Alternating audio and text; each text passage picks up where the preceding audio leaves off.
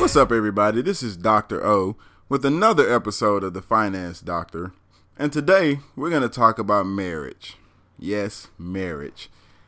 Is it all about love or is it an economic decision? Now, before I get started, I know I'm going to get a lot of flack about this one, but I just want you to have a little bit of food for thought. That's all. I'm just playing my part.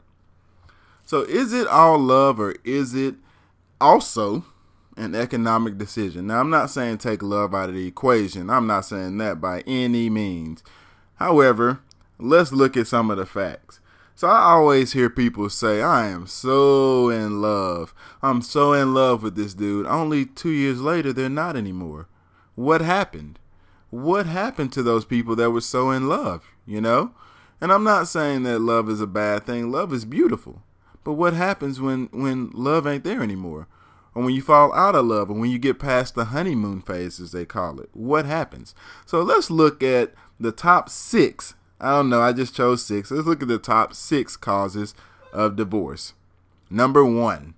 Number one and two kind of interchange a lot. You have money and infidelity.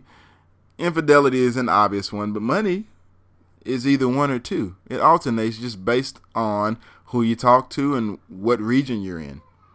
Money and infidelity are your top two reasons. Number three, lack of communication. Number four, constant arguing. Number five, weight gain. And number six, unrealistic expectations. So I'm going to take a second and let that sink in. So you got money, infidelity, communication, constant arguing, weight gain, and unrealistic expectations. So just take a second and hear me out here. Just take a second and Think about this economically. Number one, money. Infidelity isn't going to change, but let's look at number three the lack of communication about money. Number four, constant arguing about money. Number five, weight gain because you don't have any money or you're stressed about money. Number six, unrealistic expectations about money. Yes, I added money to the end of every one of those just to drive home the point that yes, your economic standing and your economic knowledge goes a long way even when you're in marriage because you can add that to the end of those because it happens. People don't like to communicate about money. People argue about money. And let me rewind. Couples, married couples don't like to communicate about money. Married couples argue about money. Couples gain weight because they're stressed about money or lose it. Couples have unrealistic expectations about money. So let's look a little bit deeper into this this the relationships and money. You know, I, I always find it strange that I have arguments with people that I'm not even in a relationship with about finances. I sit and argue like we are married about someone else's finances that have nothing to do with me. Why is that? because I cannot seem to get them to understand or to value money the way that I do. And so we argue about it. We argue, and I'm not even in a relationship with the person. They might just be a client. And we sitting up arguing for 30 minutes about money and about the fact that they don't value money the same way that I value it.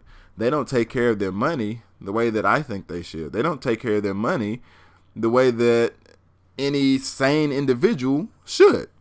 So let's look at a couple of scenarios, and by a couple I mean about four scenarios that I've seen personally and that may or may not touch home with listeners. Now, I'll give you a little disclaimer. Don't get into an argument because you're side eyeing your spouse as I'm going through these. Please don't, because I don't want you to blame me for this argument that you might that, that could be prevented. All right. Scenario number one and I'm going to look at this from the perspective of the individual. Let's say, and I'll, I'll, say I, so no one feels like I'm pointing fingers at anybody that's listening. So let's say I'm a poor person. I marry a rich person. However, because I've been poor or impoverished my entire life, I still have poor and impoverished spending habits and mentalities. What do you guys think will happen? Think about it for a second. If if I'm poor, you're rich, we get together. Now all of a sudden I'm rich too, but I still have poor spending habits. I have poor savings habits. Just anything related to money is just poor with me. Well, I'm suddenly wealthy and I have this poor mentality, this poor mindset. So now I've become a dead weight. Because what am I bringing to the table other than things that are cosmetic? What am I bringing to the table other than, yeah, you love me, but I might end up spending all your money? yeah, you love me, but I've been poor my whole life, and now we're married, and I can go afford the things that I never could afford. My my mom is still around, my parents are still around. I can go buy them the things that they could never afford because now I've come into this wealth that I don't have to really work too hard for because it's yours. You've earned it, not me. So, scenario number two. Let's say you're a hard worker. You're super independent and you always have been since forever as long as you can remember. You're an independent, hard-working individual. Your spouse or your potential spouse has been dependent on mommy and daddy their whole lives. Again, this is not to bash anybody's social or economic situations. This is just to bring light to, you know, bring awareness to your situation, bring awareness to understanding how finances play into your marriage, how finances play into any relationship, and it can't just be based on love. So, back to scenario number two you're a hard worker, you're an independent person. Your spouse has been dependent on mommy and daddy their whole lives. You guys get married. Now, guess what? They're dependent on you now. They're your problem, as their parents will probably joke and tell you, oh, she, he or she is your problem now. You got it. You got money. You take care of him now. This person doesn't know how to be independent. So if you don't have the patience, if you don't understand why they act the way that they do, it's going to get on your nerves. Now you feel used. A strain has been created in your marriage because you didn't understand what kind of situation your spouse came from. You're now daddy or mommy for them because you're taking care of this dependent person that you never knew was that dependent until you guys tied the knot. So, one of the things that we talked about with the leading causes of divorce was unrealistic expectation. To them, to your spouse, it may seem unrealistic to ask them to bear some of the financial burdens or bear some of the financial responsibilities because if they've been dependent their whole lives and now you're married and you say, "Hey, now uh we sharing these bills," they might look at you and say that is unrealistic and you are crazy. Whereas you think it's unrealistic expectations for you to take care of them you guys didn't discuss this beforehand. So now it becomes a strain on your marriage. It becomes a strain in your relationship because you guys didn't talk about it. You just talked about love. Yeah, we, we love each other. We can't live without each other. We are so in love. Now, again, love is not a bad thing, but it should not be the only fact. So let's look at another scenario, just in case y'all don't believe me. So, scenario number three you come into a relationship and y'all sit down and y'all have a conversation and you say, hey, I hope to retire when I'm 55. Your spouse or your significant other, whatever they might be at the time of this conversation, has been programmed to work for the rest of their lives and that this is normal. They've seen mama do it, they've seen grandma and grandpa do it, so they think it's normal to work until you die. You try to convince your spouse or significant other and you try to change them, quote unquote. Almost always, and I, I talk to people all the time, it creates tension because somebody's like, "Oh, I was like this when you met me, so why do you expect me to change?" Well, you should have had a better understanding of how one of the others is thinking. If money is valued in that way to you, maybe you should have this conversation before you guys tie the knot. Hey, how do you view money? Do you ever want to retire? What's your plan? Like these are conversations that are worth having. So I'll give you one more example just just to drive home the point. Scenario number four. And again, disclaimer: don't go side eyeing your spouse while you listen to this, because you, you you might get a divorce for another reason. But scenario number four: you're the primary breadwinner. You make significantly more than your spouse. Your spouse feels inferior and not equal. I'll read that again. You're the primary breadwinner. Your salary is a lot bigger than theirs, and now they feel insignificant. They feel inferior, and they don't feel like you're equal. Should, is this a conversation that should have happened before marriage? Absolutely. Absolutely find out if having a bigger salary is important to a person. you should know that up front. You should know, hey, this person values, hey, they're bringing just as much to the table as I am. And if not, you got to figure out a way to bridge that and to have a happy medium there. Not saying go and take a pay cut. That would be ridiculous and irresponsible of me to say. But understand your spouse and understand how to alleviate those situations as opposed to, yeah, we're so in love and we're blinded by love that we don't have these conversations. So, where does that lead me after these these different scenarios, the four scenarios. I hope you wrote them down or remembered key points from them because they are real scenarios. For some reason, I've become, you know, I, I have a finance background, and for some reason, I've become people, psychologist, psychiatrist, counselor, all that. And they, you know, they, they tend to come talk to me about everything. So these are real scenarios. These are things that have happened and that people have come to vent and, and tell me about. They've happened, and they happen every day, unfortunately. So, where does that lead us? do your homework. I'll repeat it again. Do your homework. And it's not too late to do it after you're married either, but it's it's always an easier conversation beforehand to talk about your finances. Have conversations about money. All too often we'll sit here and say, "Well, I don't want to talk about that. That's personal." Um, hello, you're married now. You're gonna you plan on marrying this person nothing should be too personal for you to talk to your spouse about or your significant other that you say you love. If you're in love with this person, nothing should be too personal for y'all to talk about, especially money. It's a necessary topic for you and your spouse or significant other, the person you're in love with. It's necessary for you guys to discuss. So I'll, I'll even help you out. Get out your pens and paper and I'll, I'll help you out when it comes to having these tough conversations. So, point number one how important is money or the lack thereof to you? So, the second point of having that conversation is what does financial freedom look like to you? What does financial freedom look like to me? It's an easy conversation to have. The question might not be that easy to answer, but sit down and you guys truly dig deep and think about it. What does financial freedom look like to me? Is financial freedom, you know, having a nice house, having a nice car, is financial freedom being able to travel every month or travel every summer? Is financial freedom being able to buy your kids everything they want and need? What is financial freedom to you and what is financial freedom to me? You guys have to have that conversation because if you don't, it's going to lead to arguments in the future. It's going to lead to, oh, wait, you want to do what? Because a lot of people, they're not married or they don't have kids when they first get married, okay? So when they start to have kids, they they you know one spouse might say, "Oh, I want to spend all my money on the kids. I want to make sure that the kids go to private school, do X, Y, Z, go to all these summer camps." And the other spouse might be like, "Hold on, wait a minute." That ain't my plan for the kids. They can sit at home, they can go outside and play in this backyard that we have. But what does financial freedom look like to you? Is it taking those summer vacations? Is it hey, we can sit at home every afternoon if we want to. We can sit at home all summer if we want to. What does it look like to you, and what does it look like to the person that you're in love with? Number three, what type of financial life would you like to lead? There's always, always, always, always going to be somebody in your circle that likes to keep up with the Joneses.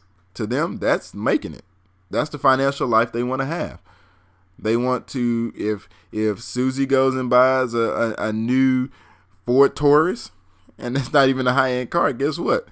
You as the, the the husband or the other spouse might have to go buy that same car and get all the bells and whistles in it because your spouse wants to keep up with the Joneses now.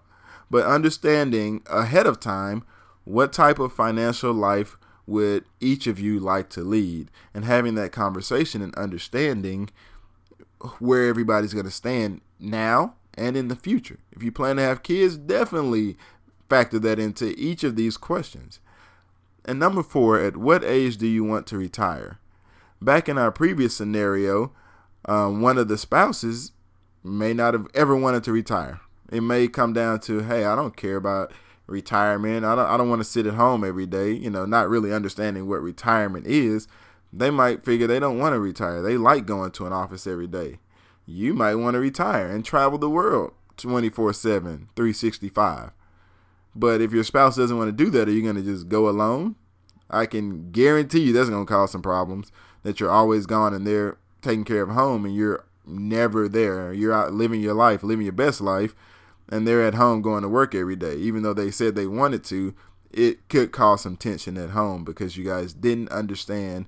Hey, I want to retire eventually. Hey, I don't. Okay, let's find either find a happy medium or part ways. Figure out something where it's not creating a strain 30 years into your relationship when you're like, well, crap, I don't want to start dating again because I'm ready to retire and and my spouse never wants to retire again. I'm too old to start dating again.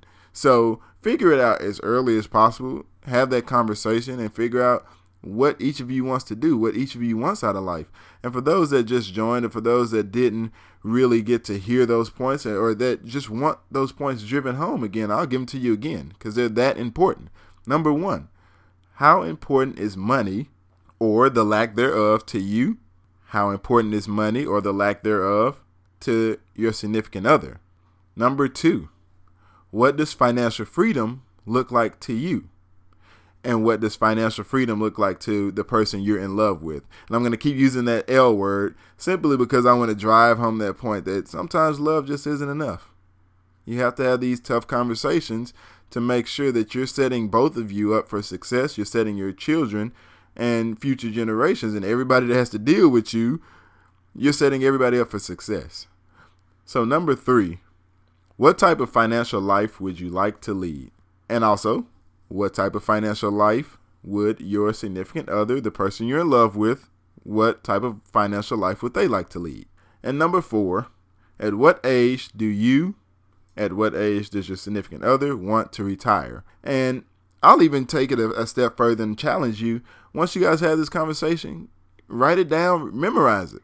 Memorize your, your significant other, memorize your spouse's answers to these questions because it will make your life so much easier. It'll make your life so much easier and one less argument you have to have. There's too much to worry about to be sitting here stressed and fighting about your finances. But if you take the necessary steps early on, be proactive, and look at these questions, understand these questions, it'll help you understand your significant other a lot better. Because if money is objective to them and it's subjective to you, y'all are not going to see eye to eye when it comes to money and spending and banking and saving.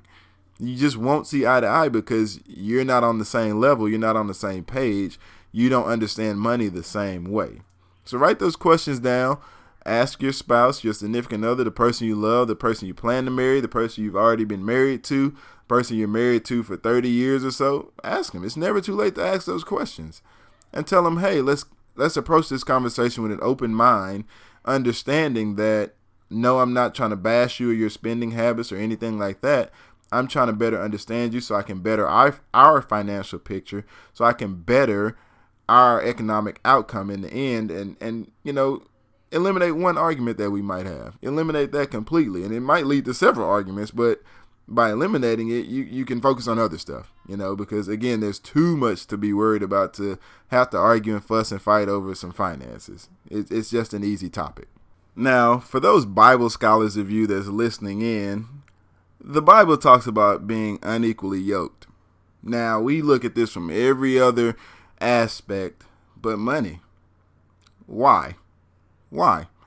If, if we're going to quote the bible and we're going to stick to the bible then it should it should apply across the board. So if we're talking about being unequally yoked, how can it work if your goals are not aligned? In some way, form, shape, or fashion? How can it work if they're not aligned at all? If I want to retire and you know, if I tell my spouse, if I'm married and tell my spouse, hey, I want to retire at 35, and my spouse is like, uh, I want to work till I'm 65. Um, there's a that's a huge gap, and we're gonna have to figure out how our goals can align so that we can be able to go together and not be unequally yoked. How can it work if your finances aren't discussed and properly planned? I'll ask again. How can it work if your finances are not discussed and properly planned for proactively? Proactive is the biggest key here is that you're doing this proactively. But if you haven't, that's fine. You can still sit down and have these conversations with your current spouse so that they don't become your ex spouse over some finances. So, also for those Bible scholars, they, they like to talk about loving money and it's the root of all evil. So, I like to look at it as this the lack of understanding of money or the lack of financial literacy is the root of most divorces. Yep, I said it. So the lack of understanding money, yeah, it leads to divorces, leads to a lot of arguments that don't have to be had because if you have these conversations up front, you won't have those fights. You'll have fewer fights, or at least not as many fights about money because y'all understand where the other person is coming from. If I've come from wealth my whole life and my spouse didn't, I have to understand that our mindsets are going to be a little bit different. We were raised differently. I've always had everything. She, she, he, or she might not have had everything growing up. So, of course, the way we think about money and the way we think about economics is not going to be the same. So, I, st- I hope you still have that pen and paper handy. So, what's the game plan? Where do we go from here? What do we need to take away from this talk? What do we need to go back and do when we get home? Or if you're sitting at home, what do we need to sit down and do as soon as possible? Number one, learn your partner before getting in bed with them. Literally. Literally. Learn about them. Learn who they are. Learn what makes them tick. Learn what their economic situation was before y'all met. Because, for lack of a better terms, you might be a come up for them. Just being real. You might be a come up for this person that's been in the hood their whole lives, and that might be all they see you as you know, and you're all in love because you're blinded by love. You don't see that you don't understand them, and they're just using you as a come up and a way to get out of the hood. Unfortunately, so learn your partner before getting in bed with them. Number two, the next few things I'm gonna give you should all be done together as a unit, as partners. And there's a reason that counselors use this business term when they're speaking to couples. They tell them they're partners. You're a partnership. And my brother told me he got on to me one day, and I, I laugh about it now because, you know, we were having a conversation about relationships, and he said, my brother likes to take notes. It's kind of it's kind of obnoxious, but he likes to take notes. He said during this conversation, you said the word partner or partnership or some deviation of the word 46 times.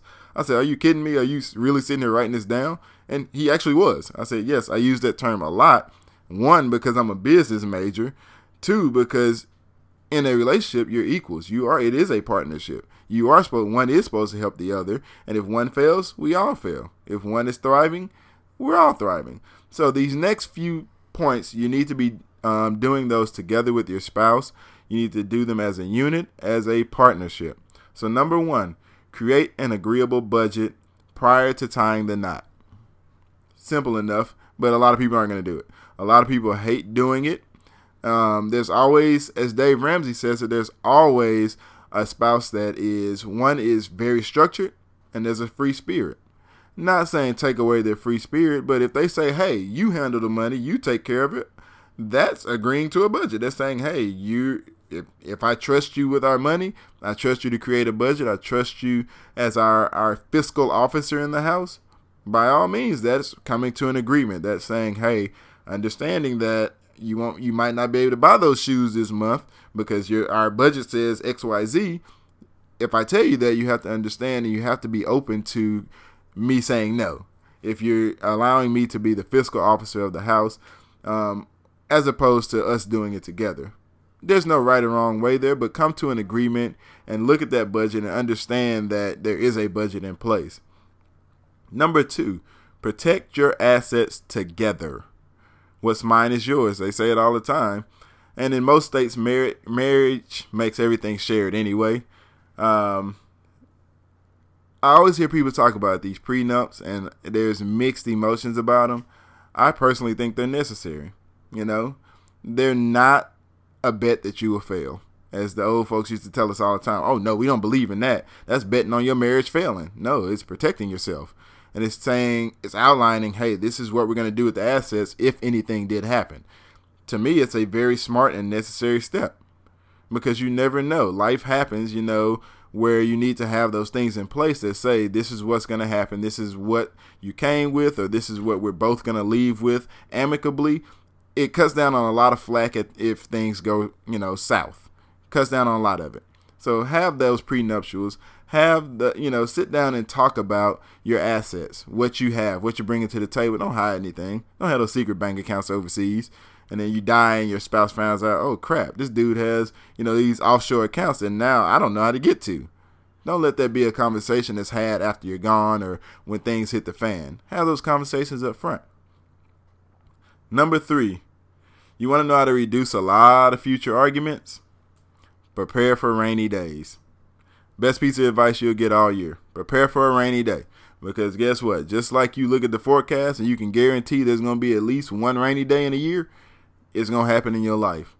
So to cut down on those arguments in the future, prepare. Be prepared for those rainy days. Be prepared for things to hit the fan financially, and and prepare yourselves accordingly. Make sure you have you know a nice little nest egg tucked away where if you know god forbid your house burned down and the insurance doesn't want to pay you say okay no problem. We got a little money here. We can sustain our standard of living. We can live. We can buy food. We can stay wherever we need to stay. We can get more clothing up until the insurance pays or pay for whatever they don't pay because you prepared for that rainy day. Number four your debt is his or her debt too. I'll repeat it. Your debt is his or her debt too. When you're married, it's all yours. Y'all own it together. So erase it together. You know, know that up front. So if I'm getting into a marriage and my, my potential spouse says, Oh, by the way, we're at the altar, and they say, Oh, by the way, I got two hundred thousand dollars in debt, I'm gonna tell you, I'm gonna run away. I'm running. I'm taking off. I'm gonna be like, Y'all can keep that deposit for the whatever wedding, or y'all keep all the liquor, whatever you want to do. But if I knew up front, it's a different story because we're gonna erase that together. We're gonna do it before we get married so that you know we're not sharing this this astronomical amount of debt and there's no surprises in the future because we're building our economic empire together. We're building our financial empire together. Her debt is now my debt and we're going to get rid of it because i don't like debt.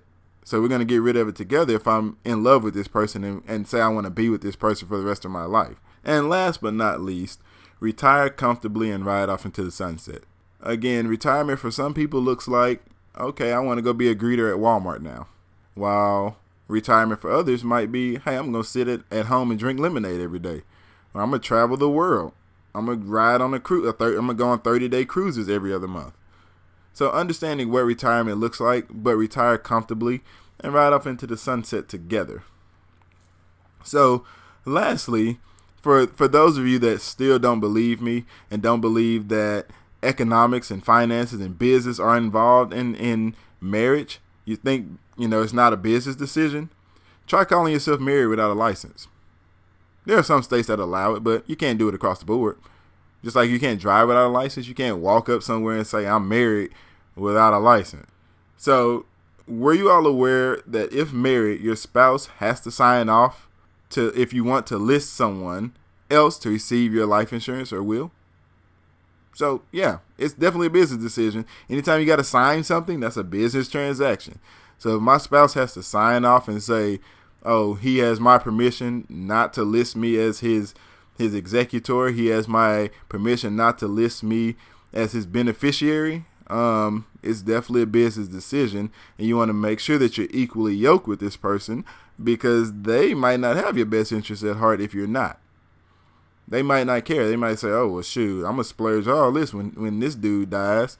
I'm gonna take all that money and go buy everything that he would never buy me." And the kids ain't getting nothing. He, I know he wanted to leave something to his parents. They ain't getting nothing. I'm I'm entitled to all this. So without having those proper conversations and understanding that it is a business transaction because you have a license, you're signing off on it. You're you're not just in love at this point. You're making a business transaction, and you wouldn't go to Walmart and just pick up the next thing. Well, some of you would just go and grab stuff and go and swipe your card, but most people aren't going to just go grab anything at Walmart, scan it, and swipe their card.